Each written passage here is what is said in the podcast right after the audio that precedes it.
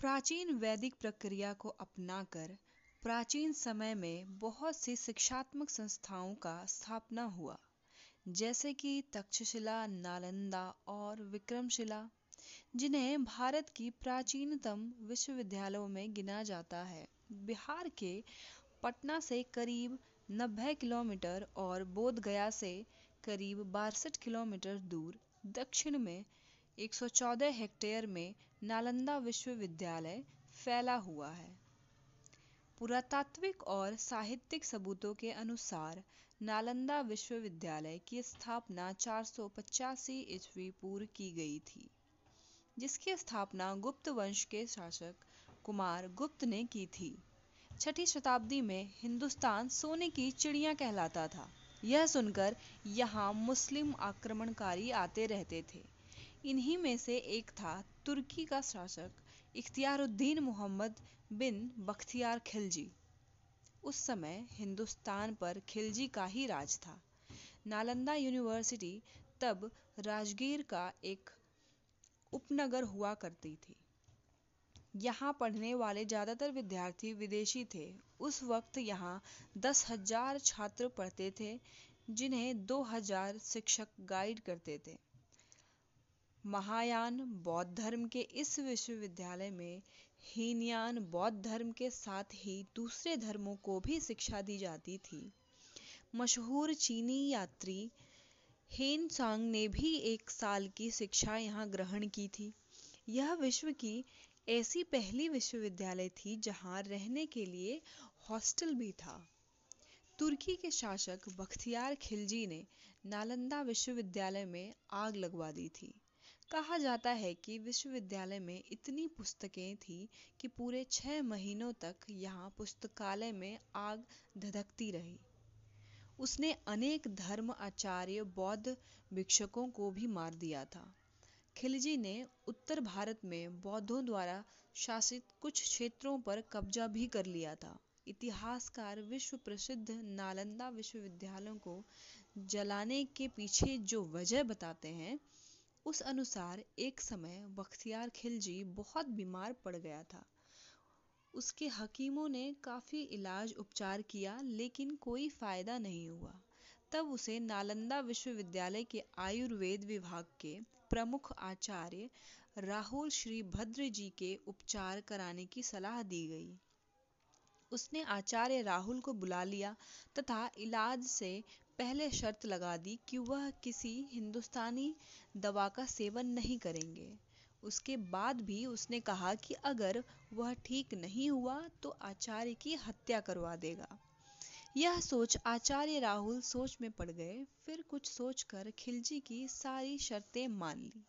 फिर कुछ ही दिनों बाद वह खिलजी के पास पहुँचे और उन्हें कहा कि आप जित, जितना इस कुरान को पढ़ सकते हैं, पढ़िए। मैं गारंटी देता हूँ कि आप ठीक हो जाएँगे। दरअसल कुरान के कुछ पन्नों पर एक दवा का लेप लगा दिया था। खिलजी, थूक लगा लगा कर पन्ने पलटते गए और इसी तरीके से ठीक होते गए। और पूरे ठीक होने के बाद भी हिंदुस्तानी वैद्यों के एहसानों को भुला दिया। उसे इस बात से जलन होने लगी कि उसके हकीम फेल हो गए, जबकि एक हिंदुस्तानी वैद्य उसका इलाज करने में सफल हो गए। तब खिलजी ने सोचा कि क्यों ना ज्ञान की इस पूरी जड़ नालंदा यूनिवर्सिटी को ख़त्म कर दिया जाए। जलन के मारे खिलजी ने नालंदा यूनिवर्सिटी में आग लगाने का आदेश दे दिया। कहा जाता है कि यूनिवर्सिटी के लाइब्रेरी में इतनी सारी किताब थी कि तीन से चार महीने तक तो आग इतनी भभकती रही कि उसे बुझाना मुश्किल हो गया था। इसके बाद भी खिलजी का मन शांत न हुआ। उसने नालंदा के हज़ारों धार्मिक नेता और बौद्ध गया के भिक्षुकों की हत्या कर दी। बाद में नालंदा को जलाने का भी आदेश दे दिया। इस, विश्वविद्यालय में तीन प्रमुख लाइब्रेरी थी। रत्नोदरी रत्नसागर रत्नरंजक। एक पुस्तकालय तो कहा जाता है कि नौ तलों का हुआ करता था नौ तलों का हुआ करता था यानी कि उस लाइब्रेरी में नौ फ्लोर थे और तीनों पुस्तकालय में लगभग लाखों की गिनतियों में पुस्तकें जमा थी। लेकिन अपने द्वेष भावना के चलते न ही सिर्फ़ वह पुस्तकालय को जलाया, बल्कि बौद्ध धर्म के भिक्षुकों को भी मार दिया। वहाँ पढ़ने वाले छात्र चिकित्सकों को भी मरवा दिया।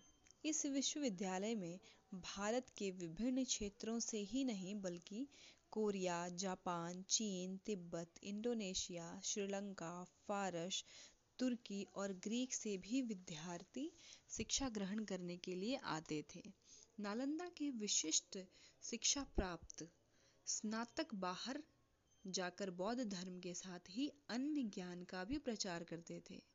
नालंदा में बौद्ध धर्म के अतिरिक्त हेतु विद्या, शब्द विद्या, चिकित्सा, शास्त्र, अर्थवेद तथा सांख्य संबंधित विषय भी पढ़ाए जाते थे। इस विश्वविद्यालय के चौथी से ग्यारहवीं सदी तक अंतर्राष्ट्रीय ख्याति रही थी। 1199 ईस्वी में बेशक इसे जलाकर नष्ट कर दिया गया था, लेकिन इस कांड में हज़ारों दुर्लभ पुस्तकें जलकर राख हो गईं। महत्वपूर्ण दस्तावेज़ जलकर राख हो गए। कहते हैं, अध्यापकों और बौद्ध भिक्षुकों ने अपने कपड़ों में छुपाकर कई दुर्लभ पांडुलिपियों को बचाया तथा उन्हें तिब्बत की ओर ले गए। आनंतर में इन्हीं ज्ञानियों ने तिब्बती क्षेत्र को बौद्ध धर्म और ज्ञान के बड़े केंद्र में परिवर्तित कर दिया। हालाँकि अब नालंदा विश्वविद्यालय को काफ़ी हद तक बचाया जा चुका है, लेकिन वो ज्ञान जो चौथी से ग्यारहवीं शताब्दी में यहाँ बच्चों को दिया जाता था, वो अब आधुनिक दौर के हिसाब से बदल गया है।